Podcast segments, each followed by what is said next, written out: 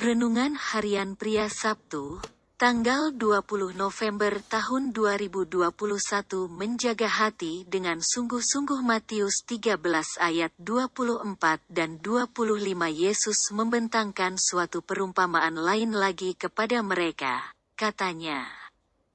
Hal kerajaan sorga itu seumpama orang yang menaburkan benih yang baik di ladangnya. Tetapi pada waktu semua orang tidur, datanglah musuhnya menaburkan benih lalang di antara gandum itu, lalu pergi. Yesus kembali mengajarkan juga tentang perumpamaan tentang kerajaan sorga, di mana ada seorang yang menaburkan benih gandum yang baik di ladangnya. Akan tetapi pada waktu semua orang tidur, datanglah musuhnya menaburkan benih lalang di antara benih gandum itu. Pada awalnya tidak diketahui ada benih lalang di antara benih gandum itu. Tetapi ketika gandum itu tumbuh dan mulai berbulir, barulah nampak lalang itu juga tumbuh bersama dengan gandum itu.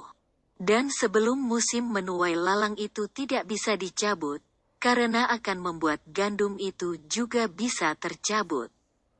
Jadi harus menunggu sampai waktu musim menuai untuk mencabut lalang itu. Karena akar lalang itu sudah bercampur dengan akan gandum itu. Pasti benih gandum itu tidak akan menjadi gandum yang terbaik. Karena setiap pupuk atau apa pun yang diberikan kepada benih gandum itu, akan juga dimakan oleh benih lalang itu. Ada kebenaran rohani yang bisa kita pelajari dari perumpamaan ini, yaitu Anda dan saya harus berjaga-jaga dengan sungguh-sungguh. Apa yang harus kita jaga dengan sungguh-sungguh? Hati atau pikiran kita yang harus kita jaga dengan sungguh-sungguh. Karena hati atau pikiran kita sering digambarkan oleh firman Tuhan sebagai tanah yang dapat ditaburi dengan benih. Jika kita tidak menjaga hati atau pikiran kita, maka akan ada benih-benih yang tidak baik masuk dan berakar serta tumbuh di dalam hati dan pikiran kita. Kita harus menjaga hati atau pikiran kita dari pikiran, perasaan dan perkataan yang tidak baik.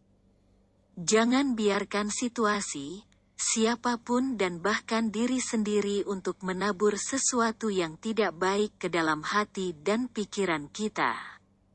Refleksi diri, apa yang firman Tuhan katakan kepada Anda? Bagaimana kehidupan Anda dengan firman Tuhan itu? Catat komitmen Anda terhadap firman Tuhan itu. Doakan komitmen Anda itu, pengakuan imanku. Dengan pertolongan Tuhan saya menjaga hati atau pikiran saya dengan sungguh-sungguh.